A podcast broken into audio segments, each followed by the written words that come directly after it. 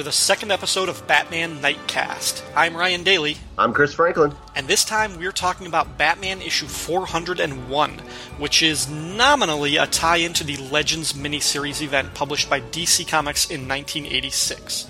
Last time on the show, I'm assuming you listened to episode 1, we covered Batman 400, which we, and I think most people along with us, consider the last Earth 1 Batman story. That is, the last story set firmly in the pre Crisis on Infinite Earths period.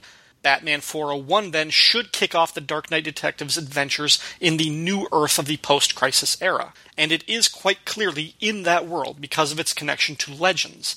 However, as Chris and I discussed last episode, Batman's characterization after the crisis was not as clear cut as some others. Superman, for instance, had a hard reboot established by the Man of Steel miniseries and then a relaunched ongoing series. Wonder Woman's character in history too was rebooted with a new series that would debut a few months after this issue that we're covering.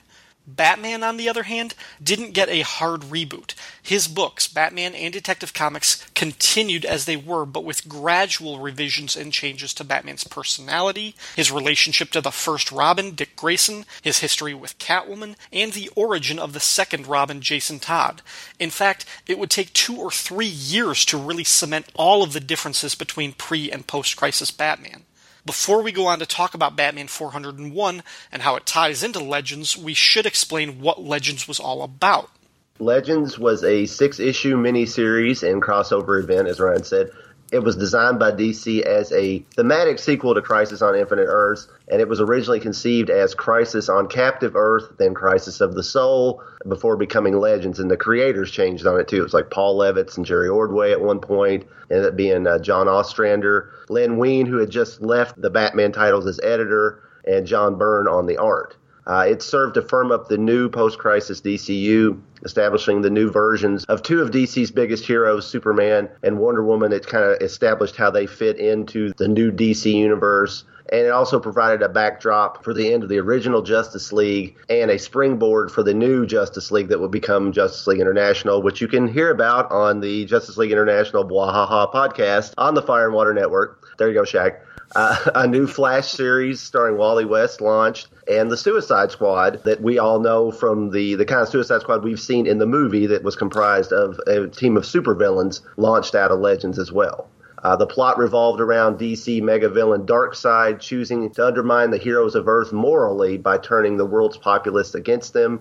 He sends his persuasively powered minion, Glorious Godfrey, to Earth as TV pundit G. Gordon Godfrey, who stirs up mankind's innate fears of their superpowered protectors. Actually, the first two issues of Denny O'Neil's editorial run as Batman editor serve as the first two chapters of Legends, even though their connections are somewhat tenacious in parts, which we'll get around to that. For more on Legends, both Ryan and I urge you to check out Michael Bailey's Views from the Long Box podcast, specifically episodes 253 through 256. Over these four extra sized episodes, Michael explores every chapter of Legends, that's every issue and every crossover issue, with a bevy of special guests, including both myself and Ryan, and our Fire and Water pals Rob, Shag, and Siskoid. Absolutely. Check those episodes out, particularly the first two episodes of that series, because those are the ones that I'm on. Um,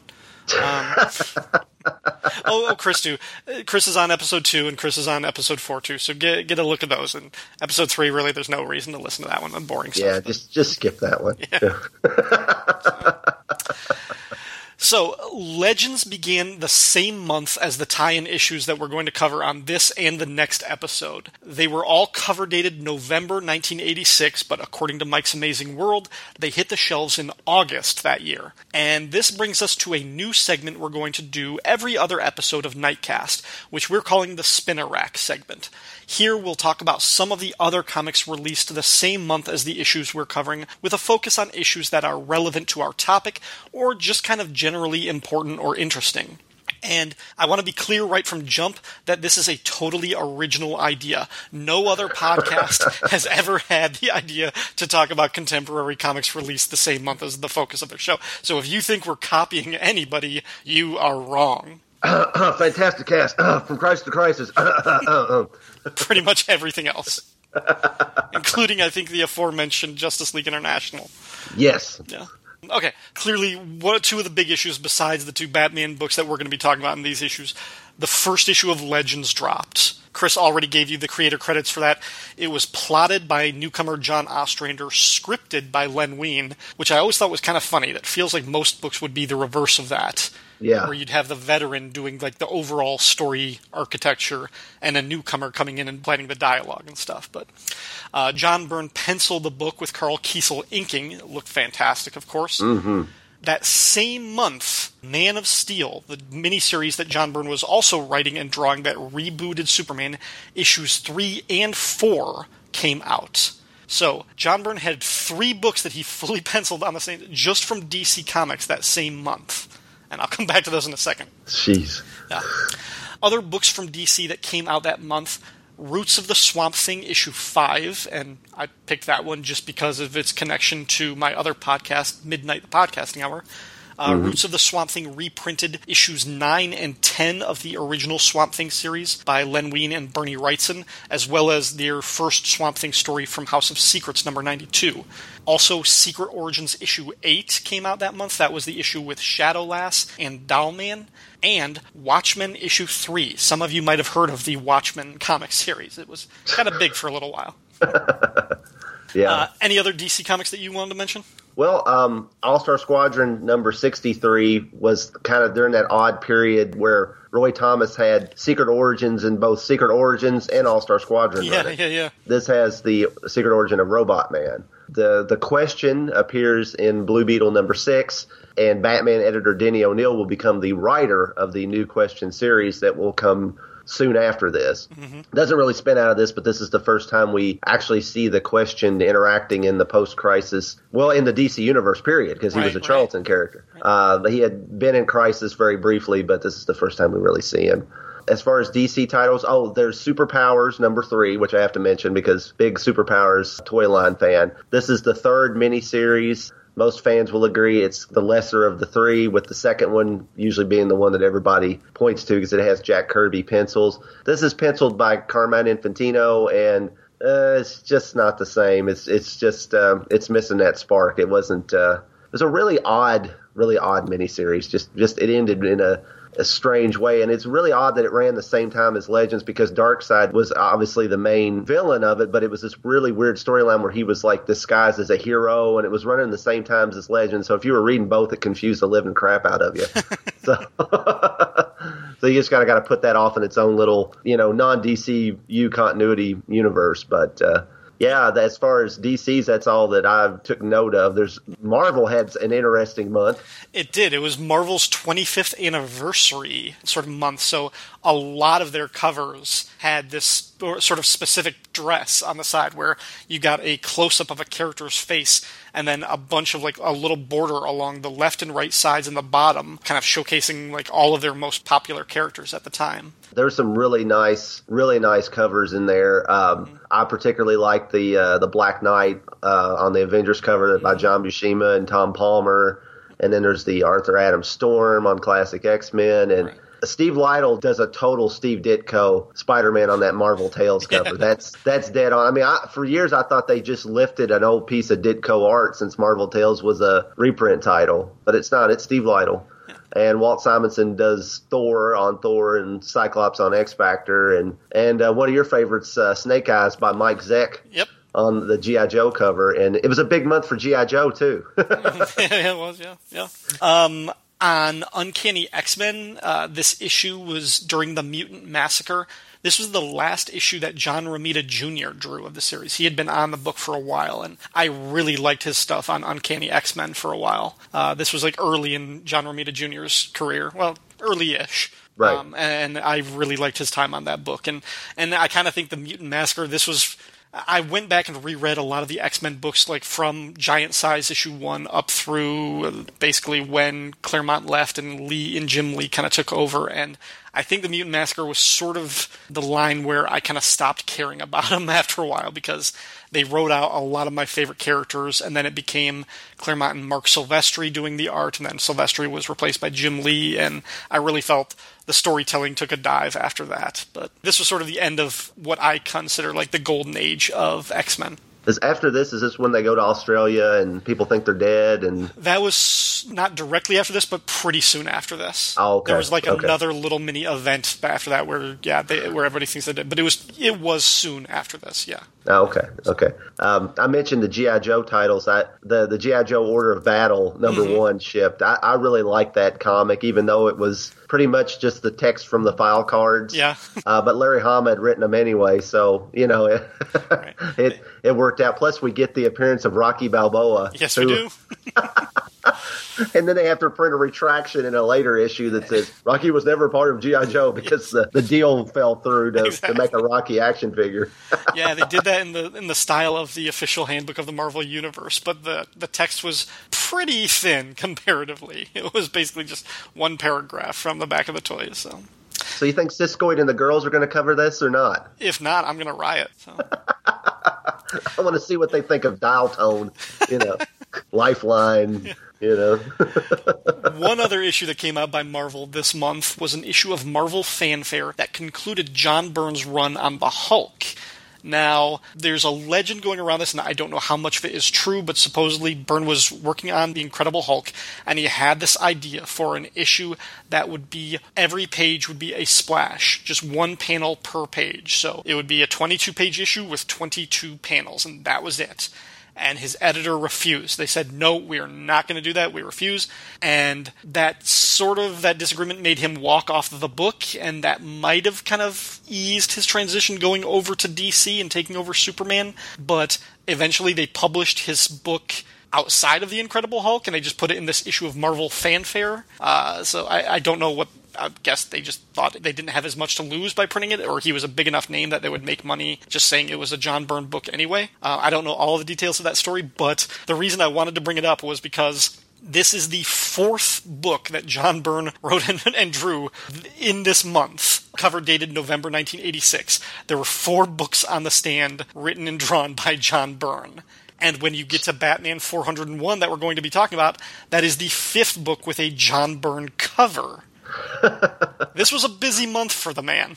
Yeah, I, my understanding is he has a very strict uh, regimen of how he works, and he sticks to it, and that's how he's able to crank out. Like he gets up in the morning, he pencils. He has to pencil so much by noon. He takes his lunch break. He comes back from lunch. He pencils till like it's basically like a nine to five job or an eight to five job, and he treats it as such. And he just he's a freaking or back at least back then he was a freaking machine. I mean, I think Byrne's output levels probably they they probably came as about as close to rivaling Jack Kirby's as just about anybody that I can think of. Because you know, at one point Jack Kirby was at least doing layouts for nearly every Marvel Right, title. right, I think it was crazy, just crazy. My work ethic is very similar to that, except I take 17 naps throughout the day.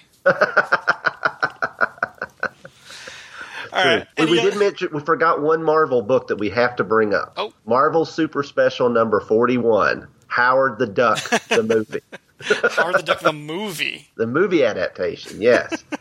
we would be it's just like anytime giant sized man thing comes up, you gotta mention it. Absolutely. If Howard the Duck the movie is within somewhere within your realm of your title or your comic you're talking about, you've got to talk about it. So Howard, I did not have this. I did see the movie. I don't. I think I saw it on video when it came out. I didn't go to the theater and see it, but it probably never. It was. It was pulled from theaters before it would have ever made it down to my little small town theater. But I did see it a few years back. I found a DVD of it at a yard sale for literally a dollar, and I bought it and I subjected my children to it, and I forgot about the duck boobs. So that was unfortunate. and the whole weird interspecies sex thing. So, but you know, other than that, uh, you know, is it the worst movie ever made? No, it's not the worst movie ever made. Is it? Is it uneven and very strange? Yes, yes, it is. I just I remember seeing it when I was a kid and just saying, "What is this?" Like, Yeah. just, just like I like I knew I I had heard of it, and I was, but I was like, why? Even then, I was like, why are they doing like what? What is this? Like, I don't understand this movie. It feels like it's supposed to be like he kind of looks like a Ninja Turtle, but I am not understanding what I'm looking at. This is weird. This makes me feel Oh. dirty, the bad kind of dirty. yeah, yeah, it does. It just makes you feel awkward. It's Yeah. just you know, and Lea Thompson's great. I mean, I always thought I had a crush on her. You know, so Yeah. I mean, it, it's good to see her. But yeah, it's it's really weird. Speaking of Marvel punching bags, I know we got to move back to DC, but the new universe was Oh, launching yeah, at this time. so Yeah, it was.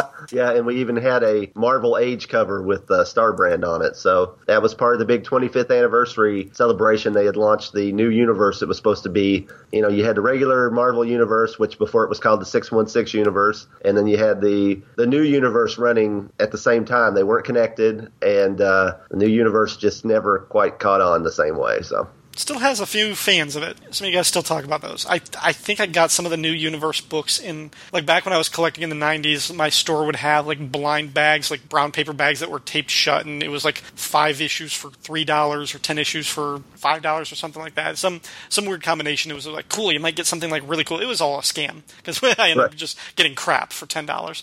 But Right. but I know I got like I got a couple issues of Night Mask and some of the other ones. I don't think I ever read them, but Yeah, Night Mask was. I had a buddy that he bought all of them, and uh, I read Night Mask, and I, I well, I tried all of them, and but Night Mask was the one I kind of kept up with longer. I liked it uh, the best of all of them that that he got, which I'm pretty sure he bought everything, so he bought into the hype.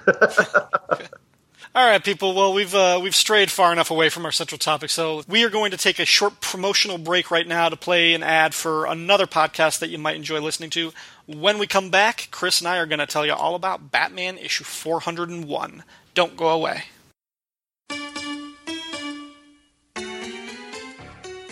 My name is Michael Bailey, and I am still kind of a bad geek.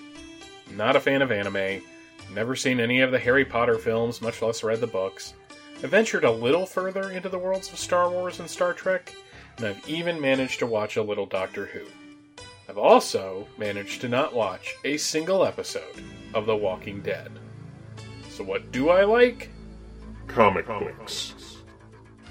I have been reading and collecting comic books since 1987, and I've been a fan of superheroes for as long as I can remember. Some would consider this a hobby, but I prefer to look at it as what it truly is a crippling addiction that I may never recover from. Back in 2007, I started a podcast called Views from the Long Box to deal with this borderline personality disorder. Every week or so, I pick a particular comic or issue or character or whatever to talk about them, and then well, I, I talk about them. It's kind of what a podcast is. Sometimes I'm alone. Sometimes I'm joined by my semi regular co hosts, the Irredeemable Shag or Thomas DJ, and the permanent semi regular co host, Andrew Leyland, and sometimes another friend from the podcasting and comic book world stops by to chat. The show is located at www.viewsfromthelongbox.com, where you can find old episodes and show notes and links to my other internet endeavors. You can also find the show on Facebook, and I'm on Twitter under the handle at Bailey's Podcasts. Views from the Long Box, a podcast about comic books or a desperate cry for help. You decide. Every Tuesday, or so, at www.viewsfromthelongbox.com.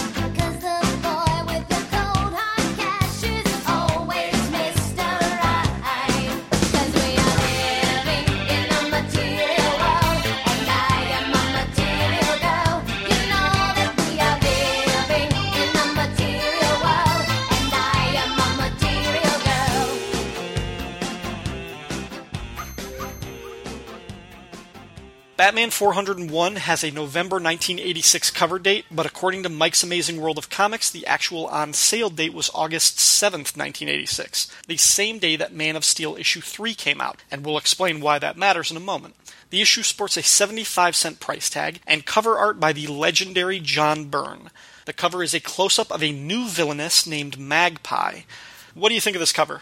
I think it's a real striking cover. It's kind of odd that the first post-crisis issue of Batman doesn't have Batman on the cover other than his reflection in her glasses. Uh, but it's that's kind of a bold move. But it was. It, I remember, you know, picking this up, and, and as we, you got a double dose of Magpie, uh, like we're we're going to speak here in a minute. So you know, you know, talk about trying to really, you know, force a character down people's throats. Yep. It's like here's his brand new character twice in the same week. But I really, it's a it's a sharp cover. Um, it's a striking design. The only thing, the coloring on it, she either looks like she's got painful sunburn or psoriasis because she is very very pink, very pink. yeah, her skin tone is almost the same color as her gloves and the reflection in her glasses. yeah. For the longest time, she appeared in just two issues Man of Steel mm-hmm. issue 3 and Batman 401, which came out the same day. And then she didn't appear anywhere for a long time. And then, of course, she, was, she ended up getting killed off. But, like, this was her thing. They were, like, really, like, flash in the pan. Hey, here's Magpie. She's a big deal. Nope. I've got a question on the cover. Now I have the the newsstand version with the UPC because I literally bought it off the newsstand. But the uh, the picture on Mike's Amazing World of DC Comics, which is of course where we looked at all these covers of from the spinner rack, it has a blurb that says "Space Clusters is coming." What the hell was that? Was that a thing? Space Clusters? I have no idea. Mine says the history of the DC universe is must reading in, oh, in like, the bar where the UPC would be. Oh, interesting. I have no idea what Space Clusters is. Sounds like a cluster. I don't think it ever came, whatever it was. I don't. It was the original name of Sonic Disruptors. There you go. There you go. There you go. yeah, um, if this was just a convention sketch that Byrne did of Magpie, fine. As the cover to Batman 401, you're, you, yeah, put Batman on the damn cover. like this, is, this this feels like it should be a milestone issue. It's a it's a hundred it's some hundred and one first issue. Put him on the, on the cover, like make a big deal. And like you said, this is the first Batman of a new era. We don't see him. I really think this is a missed opportunity. And also, I never really liked this character that much, and I think part of it was I don't like the way John Byrne draws her. Uh, and, and part of it is, I mean, she does have this very kind of flashy costume. She's got fishnets, which I am a sucker for, but. Byrne has a type. I mean, if you listen to anybody, even the people who are the biggest fans of his, he has body types that he repeats in his drawings. And a lot of his women have the same basic shape of their body, but also their face. And when he does that with most of his characters, they are designed to look attractive and they're designed to look sexy. So my brain does this weird thing where I feel like he's he's supposed to make Magpie this kind of cool, sexy character, but the hair Yeah. this freakish like fright wig thing that's supposed to look like a bird of prey with wings outstretched and then a, a weird mohawk that comes back in this jagged like hook over top and everything with these bald spots over that like I don't like the hair. I think it makes her look crazy. It it makes it reminds me of like one of the alien X Men women that he was drawing, like Queen Lilandra of the Shi'ar Empire. Like it's it's weird, and I I don't like his depiction of the character. So I really don't like her front and center on this cover. Yeah, I, I was never a huge fan of her, uh, and and I'm the same way. It's like uh, if she's got fishnets on, then yeah, the, I, I think the intention is she's supposed to be sexy, Right. But the the character herself, and then from the neck up, is just totally she's not sexy at all, and uh, it, it's a really strange mix. And I, I will say that Byrne, you know, he his version of Magpie, and we'll get into this. She's she's kind of slight chested for a comic villainess. Uh, her actual bust is pretty small, but she's got uh, like a push up bra on or something underneath her top because. Well, actually, we'll see in this. She doesn't have a bra on underneath, uh, but but uh, uh, it looks like Byrne is giving her one, and he, and then that works the same in Man of Steel number three. Um, Yeah. You know, which which I kind of like that because that kind of fits her character. When we'll get into that, she seemed like a really kind of small, mousy person who just snapped over her desire to have sparkly, shiny things. Uh, so it kind of fits that she's not some big buck, some super sexy, naturally sexy woman. You know, Right. uh, not that not that flat chested or small chested women can't be sexy, but you know, just by stereotypes, you know. So I think it's kind of interesting there. But yeah, the the whole hair wig thing, I don't even know how that works. It's like a bald cap and a wig put together. It's really strange. It's, it strikes me this is a costume that would work in the Hunger Games and only the Hunger Games. good point. Man of Steel issue three, you mentioned that though, and I, I, I don't know why. I just sort of thought of that.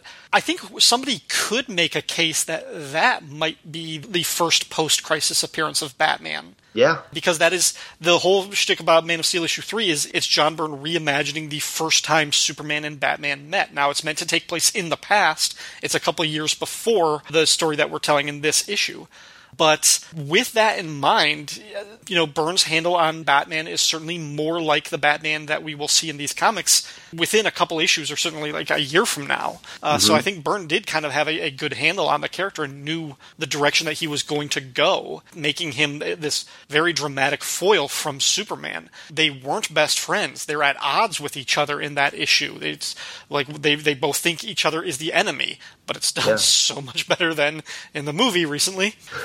Um, but by the end of it, you know, they're not chummy, they're not, you know, best buddies and everything, but they do have this grudging respect for each other, and they do concede that they operate differently, they both have different strengths, they both have different modes that work for their environment, but in the end, they have the same goals, they have the same objectives, which is to make the world better. So I, I, I really, I, I like that story.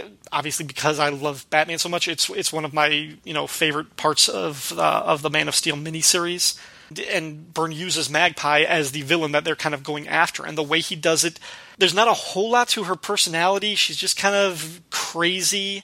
Actually, I think in uh, am I remembering correct? I don't have the issue in front of me, but am I like I think John Byrne almost draws her in that in Man of Steel three with almost like a gap between her teeth and we don't see it on the cover of Batman 401, but I think he, she almost has like this this almost like bucktooth gap or something. Yeah, she does. She has a big. There's a there's a close up. The first close up you get of her, she's got a big gap between her teeth. Yeah, yeah. So she's got the uh, was it Lauren Hutton kind of look going on there? Yeah, Yeah. so yeah. You you make a good point. That could definitely be considered the first appearance of the post-crisis Batman because we all know that. that I mean, I didn't know for years, but the the post-crisis Superman kind of appears in Booster Gold before he appears in Man of Steel Yeah, uh, which true. is which is an odd, totally odd thing, especially weird considering how influential Dan Jurgens would be on Mm-hmm. the post-crisis Superman in just a few years, because he obviously you know wrote and drew Booster Gold. But uh, the Batman Superman relationship, I mean, he probably took some cues from from Miller having them fight, but. In the Dark Knight, that was more or less the pre-crisis Superman and Batman just years later. They had been friends, you know, they had been chummy, so it it made their battle all the more, you know, shocking that Superman and Batman are having this knockdown drag out fight and they've come to odds and uh, you know, so Byrne establishes from the get go that these two, you know, they do respect one another at least by the end of this issue. At the beginning, Superman just wants to take Batman in.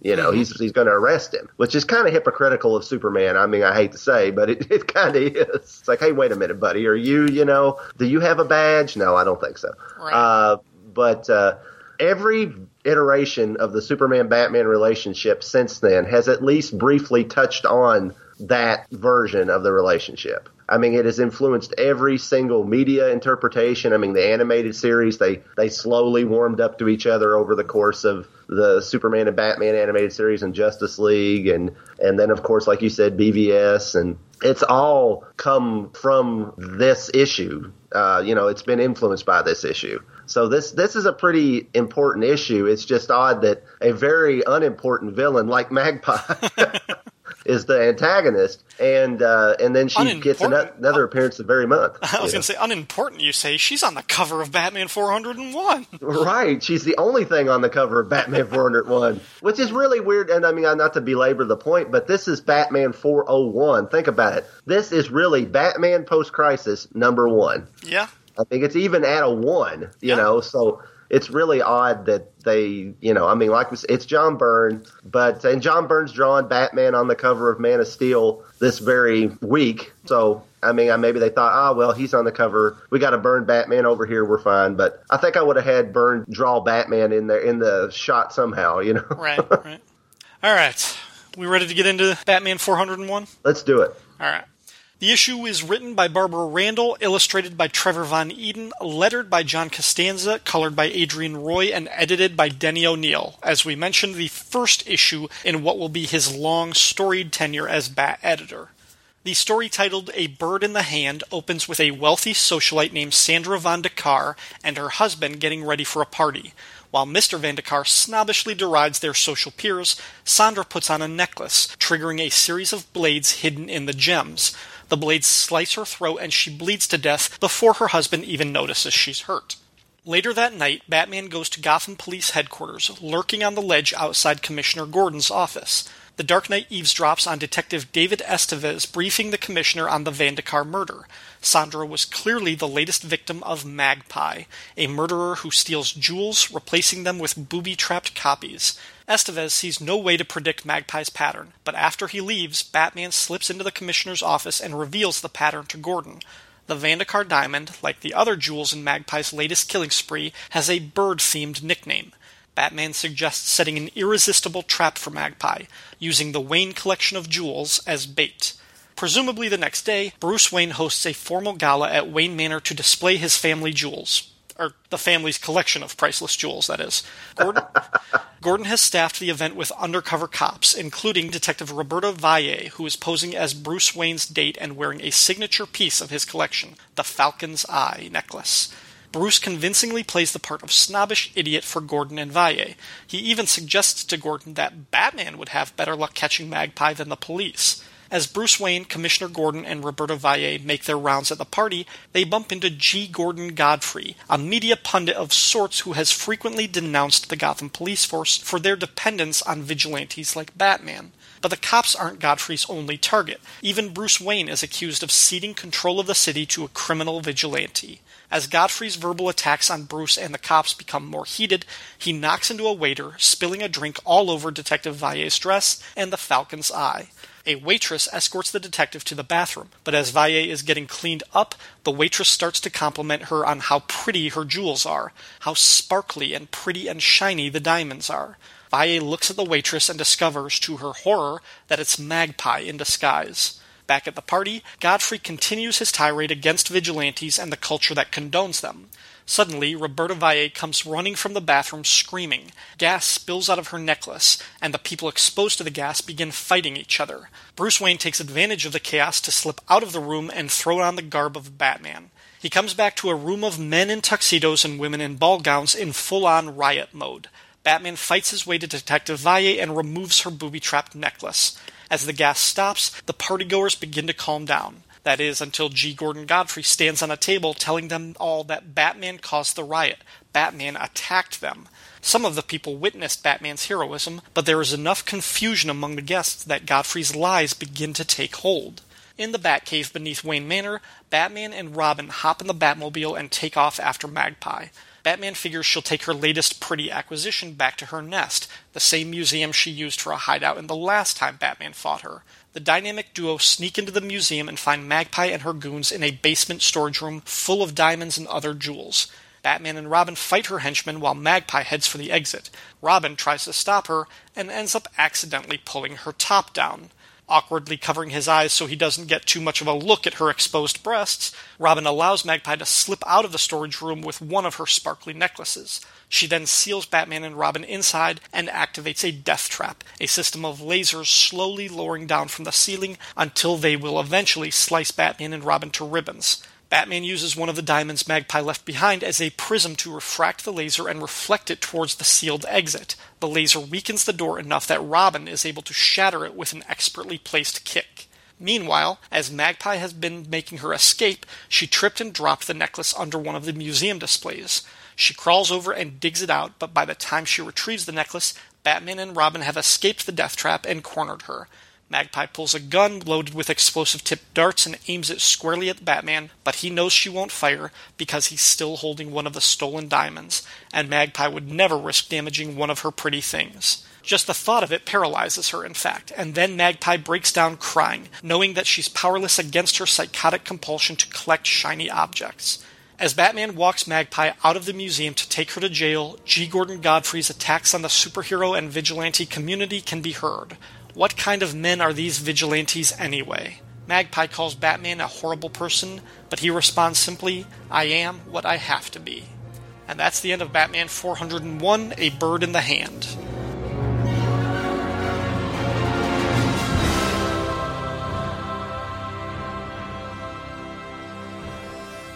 All right, what did you think of this?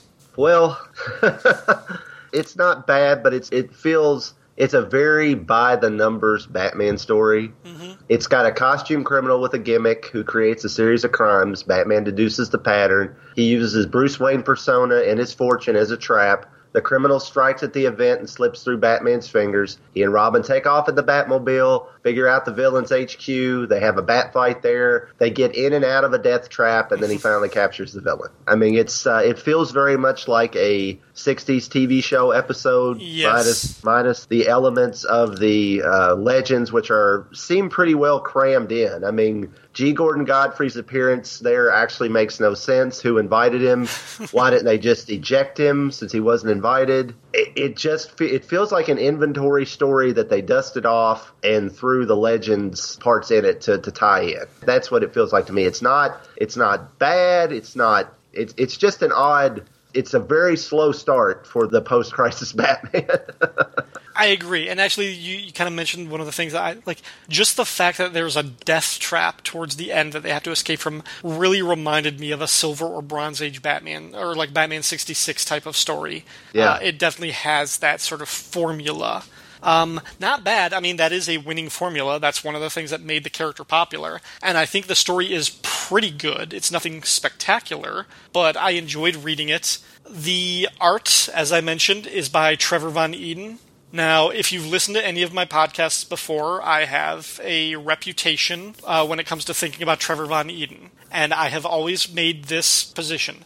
I really loved his work on Black Lightning. I liked his work on the Green Arrow and Black Canary backup strips from World's Finest. I really liked his work on a Batman annual that Mike Barr wrote. I think it was annual number 8 Mm-hmm.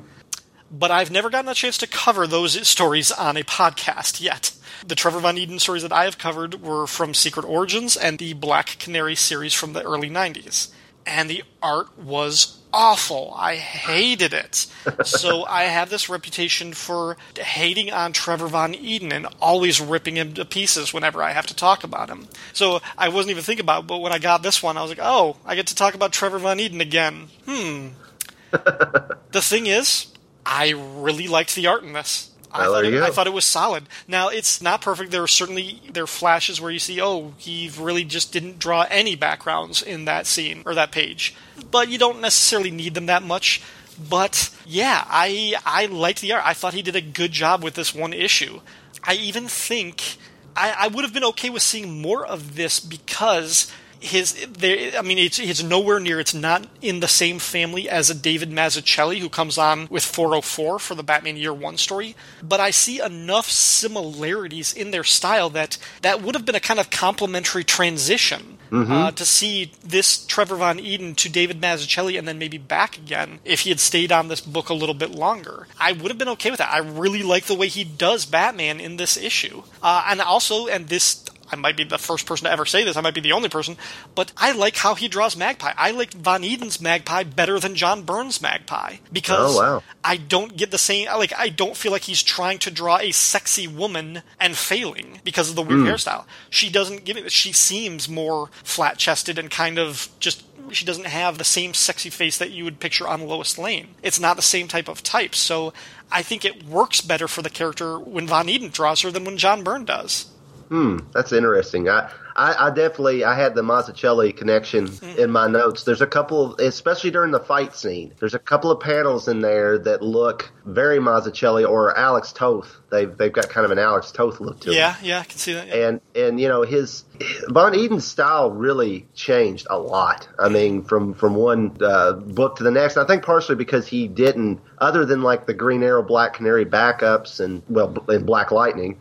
Uh, he didn't really have a series he stuck with very long. I guess he did the thriller series at DC, but Yeah. after that he started just doing a lot. Seemed like a journeyman type artist. So every time you saw him, his art had changed, and it's definitely a looser, more minimalistic style than what he did with the Batman annual, the number Batman annual number eight, which was probably the last time he really drew Batman. I think he drew a, a issue of Batman sometime in the early to mid 300s, um, uh, in the early 80s, I remember. But that was around the same period as annual number eight. So it really, it really had evolved and changed. But it, but I, I, I'm with you. I, I don't. There's some things in there. Yeah, his backgrounds are are a little too minimalistic in a couple spots, and his Robin definitely looks like Dick Grayson, not Jason Todd. He looks he looks too old. He's got the wrong haircut. But we'll we'll get a lot of that before they.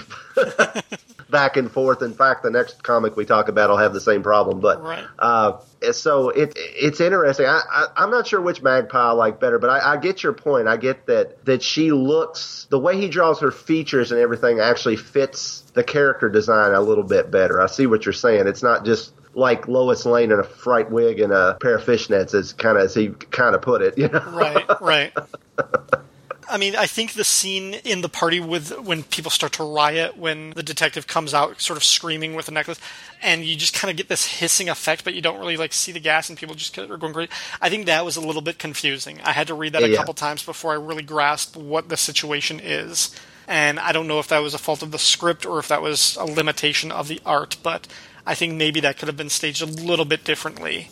Yeah, I, I think that I was I had that as my notes. That was a criticism that yeah, it's I know maybe it was supposed to be like a you know it was supposed to be an invisible gas, but still it would have helped to see some vapors and mm-hmm. and I'm not really sure exactly why everybody lost their crap and why the you know Batman's like fighting the cops as he comes in. It's it's that part's really strange. I don't know if that was uh, in the script and and Von Eeden just drew it and and Randall didn't really put that across or he interpreted it wrong. Maybe he got a wind of what Legends was going to be and just kind of jumped the gun that the cops were at the point where they'd start beating up on Batman. You know, I.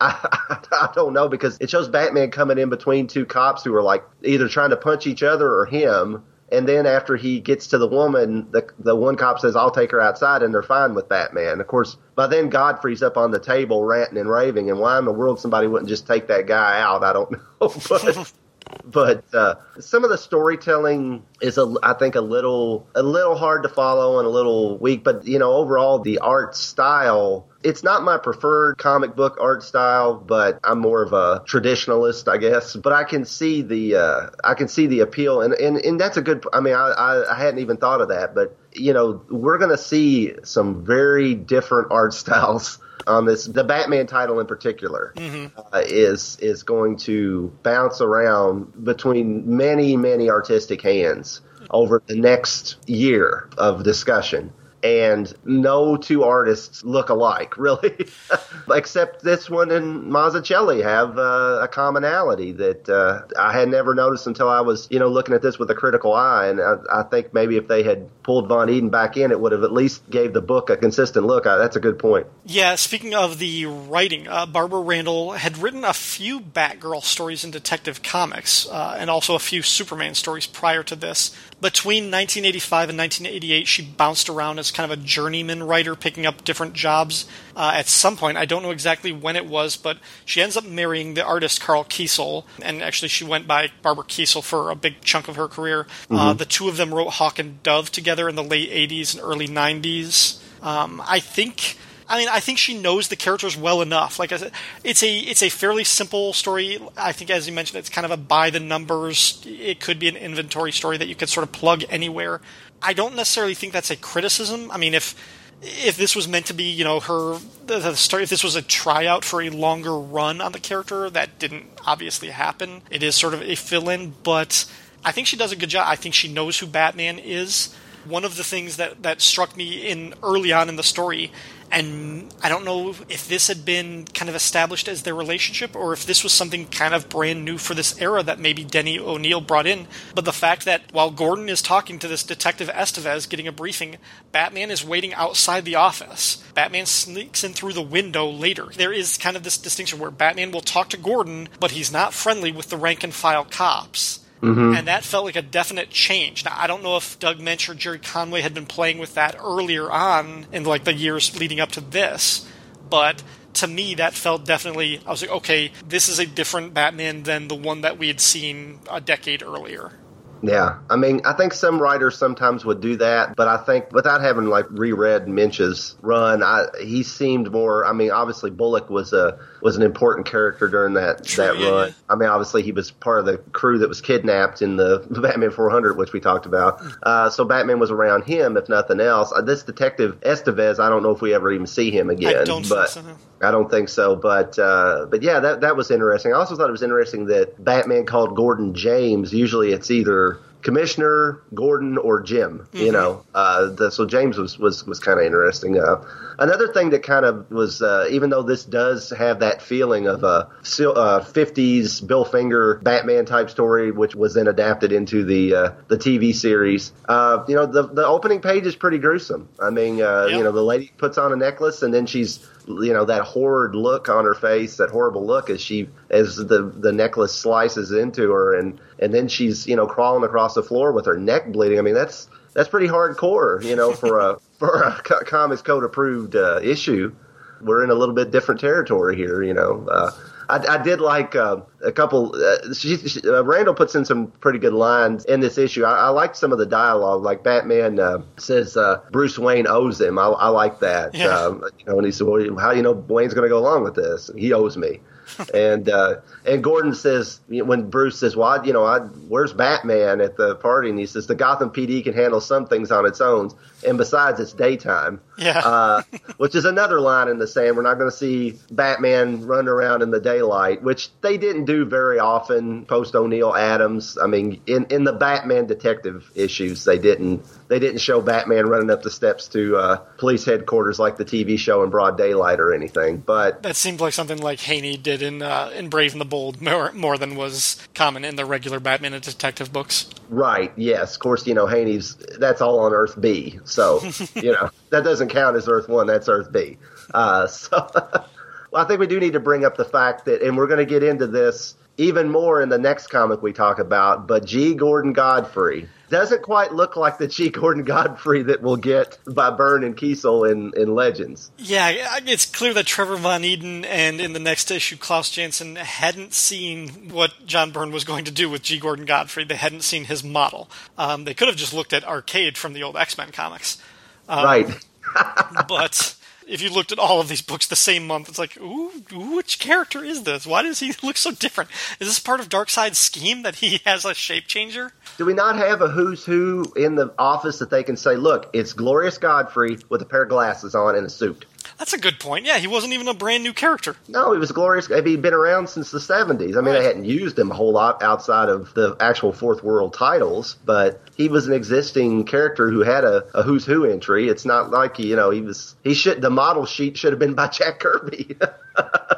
Yeah, that's got to be. Uh, I'm I'm figuring that's uh, O'Neil dropped the ball on that, and maybe he didn't know enough about what was going on at Legends at the time when he was just picking this up, and he was he was uh, up against the deadline, and he didn't. So right. Well, and, Barbara Randall was the assistant editor at this time. yeah, so, she was. She was. So So she was uh, in, in in the letter column in this issue. She talks about how she saw the Magpie character, the artwork come in from Byrne, which which this this proves that this isn't an inventory story. Obviously, it just feels like one. But she saw the artwork with Magpie come in, and she was just instantly captivated by the character, and she wanted to to use her. So I guess Byrne was working ahead pretty far, which you know that might point to the fact that uh, there are a lack of backgrounds and that Godfrey's off model. That they, you know, Man of Steel number three was artwork was coming in, and they hadn't even written a story on this one yet. So. yeah, You see a little strings in the background, you know, uh, of how comics are put together. Maybe it's the timeline's kind of odd considering these came out at the same time. But but even I mean, well, I.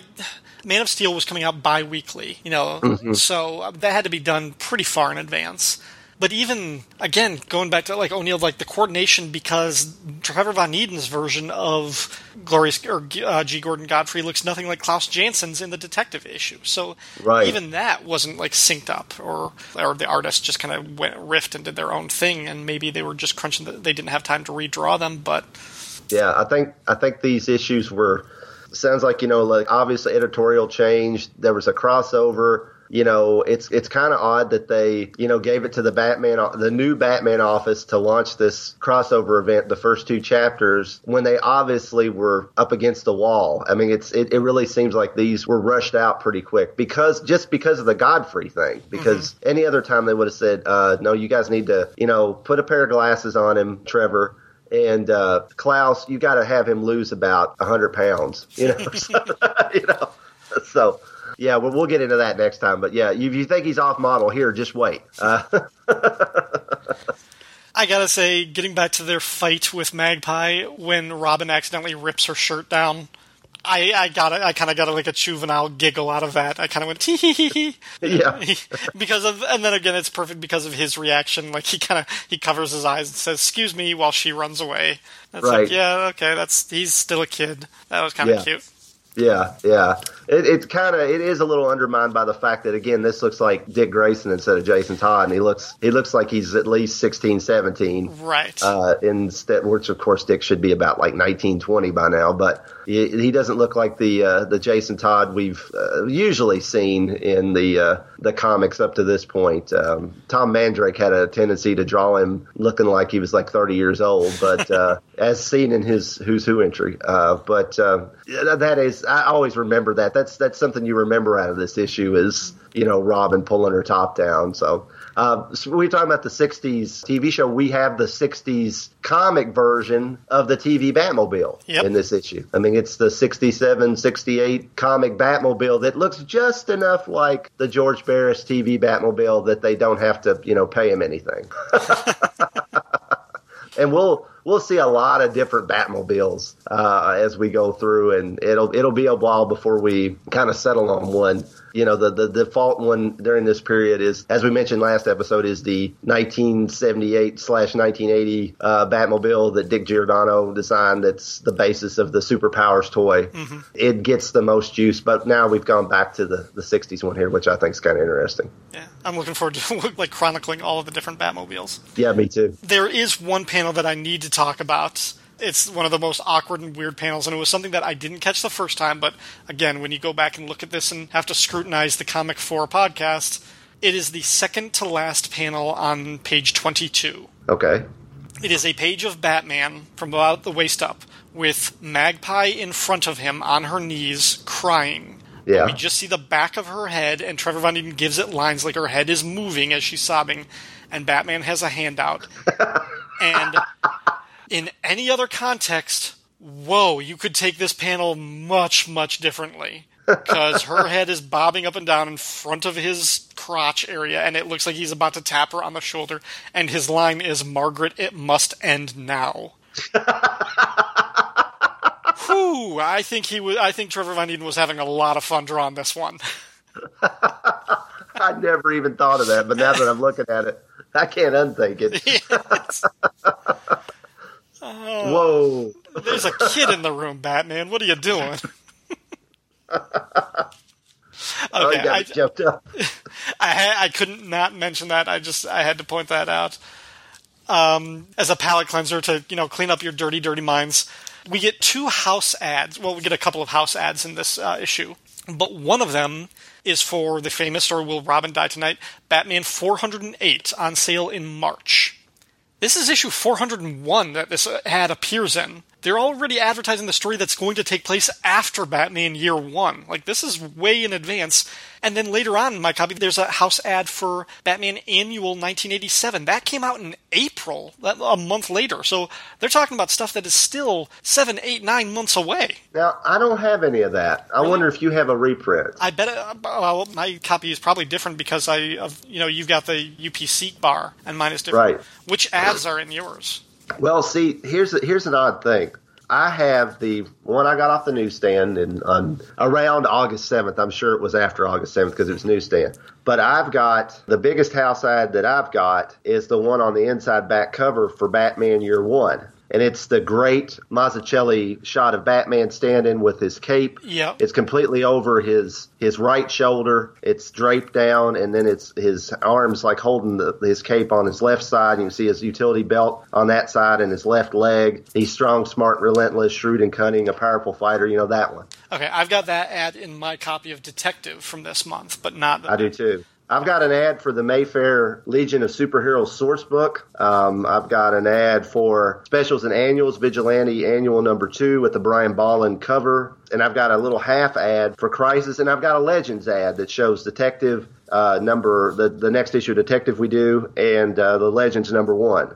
So that's really weird. Um, Mine must be a reprint that came out a couple months later because I've got the Doctor Fate miniseries from Giffen and DeMatteis, the Infinity Incorporated, and the Outsiders crossover. Uh, like I said, there's the ad for it's Batman 408. So yeah, this issue must have been reprinted like six months after its original release. Well, even weirder. Well, that that's weird. I didn't know about that, and I don't think any of this is listed on Mike's Amazing World. But I have a copy of Batman 401, 402, and 403 that came in a DC three pack, and they were released, I think, in around 1989 when the movie came out during Batmania. And it even says on the indicia, it says um, second printing, comma DC multi pack. So that's how you know. And it also has totally different ads, and it has no house ads. It's all ads from. There's an ad for Operation Wolf, the video game. There's a TSR ad. There's a lot of Nintendo ads. So you know, this was when the heyday of the NES in the late '80s. Lot, lots and lots of those type of ads. So why did this comic get reprinted so many times? I, What? again, with this cover of all things. Right. Why? Uh, that's. I mean, those three issues uh, were in that three pack. I mean, it's nice that they did it in sequence: 401, 402, 403, and 402 and 403 are a uh, you know one story really. It's a two-parter, but. It's really odd that they picked those to reprint. I mean, and it the one that you've got really stumps me because it's not that far after. It's just like you said, a few months, like what six, seven months later Yeah. that the, according to the ads, because we got the infamous "Does Robin Die Tonight," which I just can't wait to get to that. Uh, know, we know you love that one. I love that one. Uh, got a lot to say about that one. Um, I think I'm going to start writing a dissertation on it. Actually, uh, go ahead and get started on it. There's an ad for their subscription service. You can like subscribe to the books, and it lists all the books they had out that were 75 cents. Justice League, Tales of the Teen Titans, Wonder Woman, all those books. Their one dollar book was Spectre. Their one dollar and 25 cent books was Secret Origins. that was a waste. Oh, they're okay. They're one dollar and fifty cent books. They do list the question, and at this hmm. point, Denny O'Neil hadn't stopped because he even mentions that in one of the letters from the Den columns, in either this issue of Batman or this month's issue of Detective, that he needs Right. to start working on the question. Yeah. So it had come out by the time this one because they had the subscription order form for it. It's interesting. This, I, I think this is a time when DC's really kind of examining, you know, how how are we going to, you know, what other formats can we do? This is obviously around the time that comic companies are really the love affair with the direct market is in full bloom. They're starting to, you know, kind of pay more attention to the the direct market than to the newsstand. Um, you know, you've you've started to have things like the Dark Knight come out and direct only series. You've obviously got the experiment, the great experiment titles, the Baxter series of Teen Titans, um, New Teen Titans, Outsiders, and Legion of Superheroes, while their old newsstand titles become reprints of those titles. So, you know, there, there's the first few, what we would know as a modern day trade paperback are coming out with The Dark Knight Returns, and pretty soon Batman Year One. So, it's like they're trying to they're trying to figure out not only are they trying to figure out their characters but they're really trying to figure out you know what how do we get comic books into the hands of people? Because the newsstand distribution is kind of dying. It's not what it used to be. Comic shops seem to be the big thing. And so it's it's weird, you know, these the the idea of a, a multi pack of comics is, you know, one that they had back in the '60s, at least in the '70s, and they'll revisit it. And I think I've heard people say there's even uh, some rebirth multi packs out, like right now, like at WalMarts or Targets or something. And uh, so I, you know, I haven't seen the Rebirth ones, but I have seen New Fifty Two multi packs. okay, okay. Um, and I'm sure the Rebirth ones are that. Yeah, I've heard people talk about that, but I know I've seen some uh, New ones just within the last year. Wow. So, I mean, you know, it's something that gets revisited, and uh, maybe that your version of that came out of an earlier multi pack, and they just keep printing them. You know, they just kept printing them over the course of several years uh, in the late 80s. Yeah. Who knows? So, the last big difference between your copy and my copy that you and I discovered yesterday as we were comparing and prepping for this. My copy is missing a page, which I never realized. And I always kind of wondered why I got my copy years ago in a cheap box, like unbagged and boarded. It was just kind of loose in like one of those cheap ones. I was like, really? 401? I was like, that, I, I pay like, I think, I think it was a dollar or something. But I just realized it because we were talking. Mine does not have the letters page or the Brian Bolland one shot image on the back page because Yeah. that page has been cut out, I think, with scissors. Somebody wanted that pinup really bad, and they just cut that page out. But it's it's pretty fine. It's uh, it's up against the staple, but it's a little bit uneven. I can see that they didn't just rip it; they they cut it out.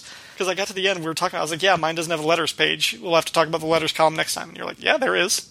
Yeah, the the pinup's kind of neat. It's got cops are like uh, it, it looks it almost looks like I, I guess it's supposed to be inside a building, but it almost looks like it could be down inside of like a a sewer too or something. It's like, It's like, a I, sort I, of like a, a maintenance tunnel, like off of a subway or something. Yeah, it's it's definitely, got like, it's definitely an underground tunnel with an exposed grill that looks out at the like the skyline above. yeah, yeah. That's kind of what I always thought it was. But now looking at it, I'm like, well, is it that or is it just a, in a lower skyscraper, uh, a building that's not quite as tall as the others, and and Batman's coming through the skyline? I guess you could look at it either way, but I always kind of thought it was like a like an access tunnel or something. But you got like three criminals running from cops, one's firing back on them. They're very punkoid, very 80s looking, except the one guy in the relaxed t-shirt and jacket looks, he's a little, he doesn't look quite as hip as the other two, but Batman's coming down, like he's getting ready to come through the grate or the skylight, however you want to. Yeah, yeah. It could it- almost look like a skylight or something. I don't know. It's it's pretty it's pretty sharp. It's Brian Bolland. You know, he had just done uh, you know a good chunk of Batman number 400 and was working on the Killing Joke, so he was uh, heavy into Batman at this point. So Right, right. Though those are all the notes I have for this issue. Do you have anything else? I think we've covered it pretty well. I think we've examined Batman 401 uh, pretty thoroughly. And if you want another some more talk of that, check out the Views from the Long Box, the Legends episodes. I think it was uh, Michael and Andrew Leyland talked Yep. about these comics, so that's that's always a good time. So next episode, when we get to it, we will talk about Detective Comics issue 568, which was also a Legends tie-in by a completely different team with a different story, and yet still a bird-themed villain. That was one thing I was going to bring up. I, I, I forgot about that. The whole bird theme of the jewelry is very penguin-like. Mm-hmm. You know, that's kind of stealing his shtick. But you know, there's definitely some crossover between characters like Clue Master and the Riddler, so I guess it's not unprecedented. Maybe that's why she didn't last that long. Maybe they're kind of like, um, she doesn't have the staying power that the Penguin does. So, I will say this: Did you ever see the Beware the Batman animated series? uh, not. I saw maybe the first episode, but that was it. I didn't stick with it. Magpie shows up on that eventually. I didn't I didn't end up watching the whole series either because Cartoon Network just decided to launch it and quickly abandon it. They basically pulled it from the schedule and then dumped it like in the wee hours of the morning, the remaining episodes, which is just mind-boggling when they're all owned by the same company. It's like way to treat your properties, people. But anyway, Magpie was redesigned in that series. And you should uh, you should look that up. I'm It's looking just- at it right now. it's surprisingly sexual for a Saturday morning cartoon. Yeah. She's in a bustier with her cleavage popping out, and she's got a blonde, white blonde bob wig, uh, no mohawk. She kind of looks like a really super sexed up alternate design for Black Canary, honestly. Sort of. I was. I was going to say she's got the uh, the Jean Grey as the Goblin Queen look or the Black Queen look. Yeah. Um, or this could have been an outfit that Lady Gaga wore to an awards show. Exactly. I was going to say she's got kind of a Lady Gaga kind of vibe about her. Actually, Lady Gaga would be great as the role of Magpie. Yeah, she would. Yeah, actually, yeah. So there you go. But I, it's you know I think it's a much better design. It had it been that design, she might have stuck around. You know, she Well, got. it's, Uh, it- it's certainly. I think it ages better. I think that's a, a look that you can kind of transpose into different eras. Whereas the one that Byrne designed, it, it feels like it may have worked in 1986 and not much longer after that. I don't even know. It, it's kind of one of those things where it feels like it was inspired by something a few years earlier in the 80s. So we're mm-hmm. kind of already maybe past that a little bit by this point. That punkoid, that the almost Road Warrior Yeah. meets Road Warrior type look, you know. So, Yeah. but yeah, she she was pretty effective as I remember on that, and I was really surprised. It's like, wow, I cannot believe that they're they they've created this 3D animated character in this outfit, and she's moving around, and things are moving around, and it was surprisingly. Uh, it was just surprising. I'll put it to you that way.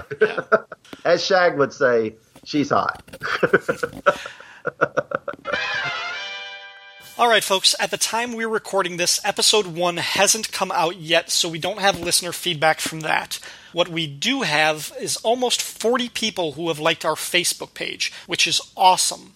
The current page likes come from Aaron Henley, Aaron Moss, Abel Padilla, Andrew Kovac, Andrew Leyland, Anthony Durso, Christopher Luke, Chuck Gears, Clinton Robinson, Dan Greenfield, David Foster, David Weeder, Derek Burke, Derek William Crabb, Gotham Shioran, Gene Hendricks, Gord Tolton, Greg Arujo, Jared Reitman, Jay Jones, Jeremy Gunter, John Trumbull, Keith G. Baker, Michael Wagner, Mike Gillis, Mike Peacock, Nathaniel Wayne, Nicholas Prom, Pat Sampson, Rob Kelly, Sean Ross, Sean Walsh, Shag, Siskoid, Stephen Bird, Trey Hooks, and Van Z.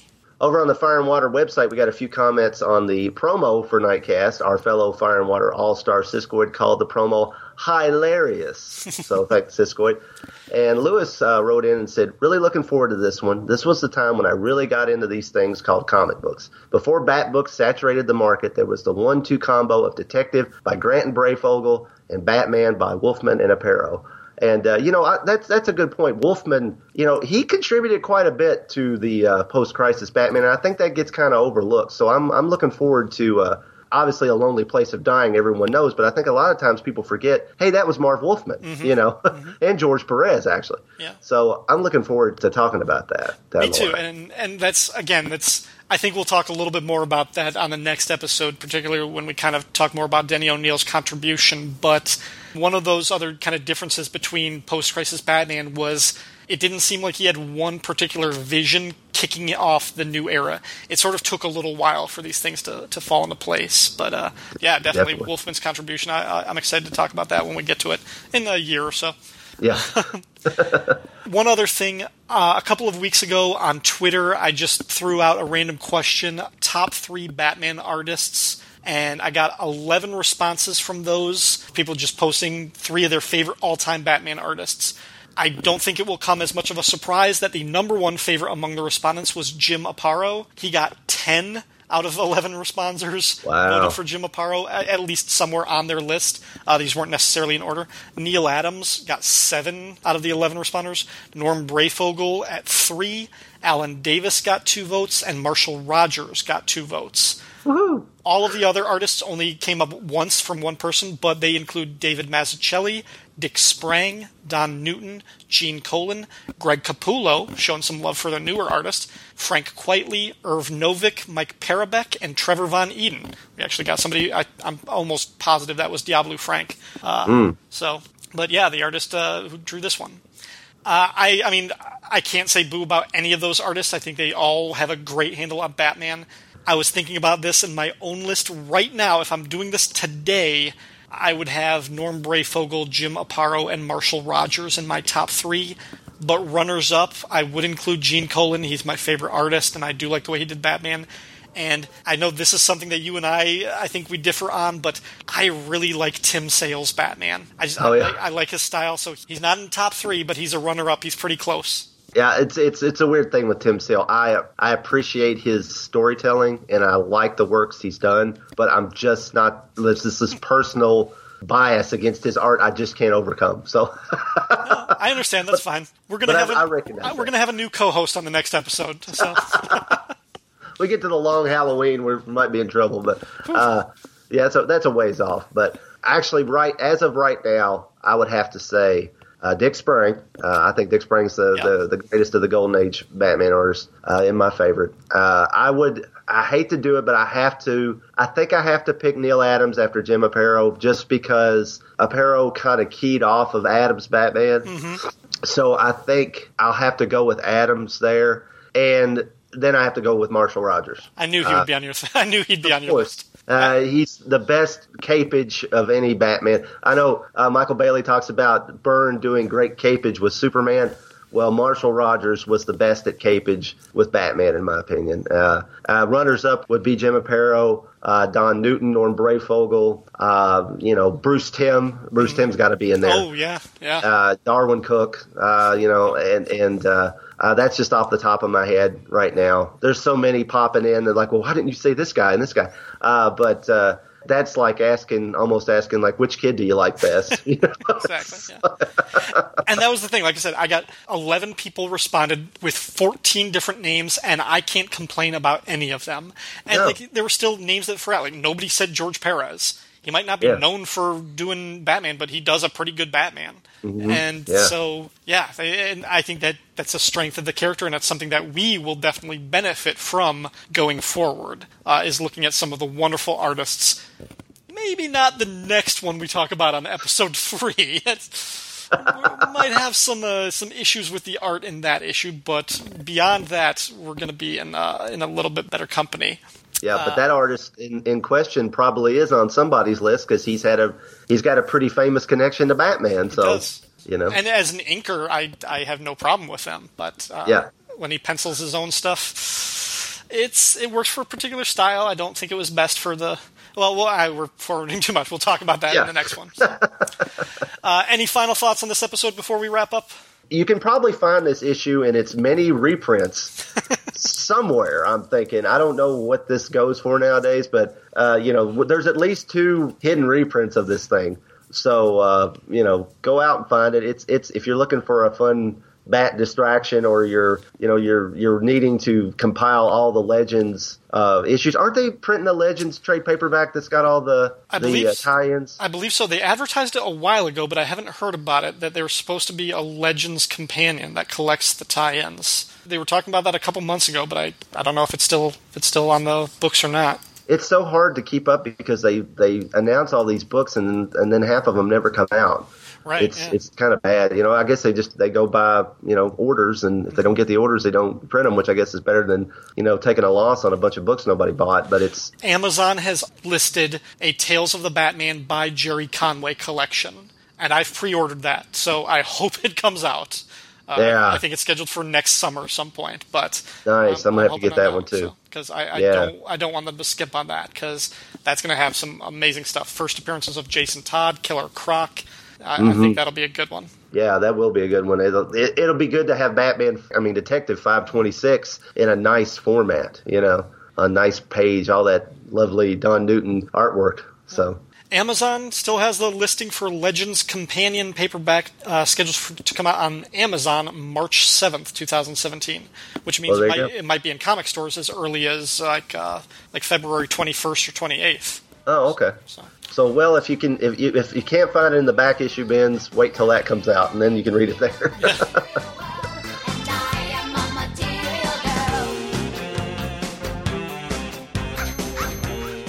girl. Batman Nightcast is a proud member of the Fire and Water Podcast Network. Feedback for the show can be left at fireandwaterpodcast.com or the Facebook page for Batman Nightcast. You can find me on Twitter at RyanDaily01 or email me at rdailypodcast at gmail.com. You can find me, Chris, on Twitter at SupermatesPod or email me at supermatespodcast.gmail.com. This podcast is not affiliated with DC Comics, and the views expressed here belong solely to us. All music, audio clips, or quoted text is used for entertainment purposes, and no copyright infringement is intended. Thank you for listening. Thank you.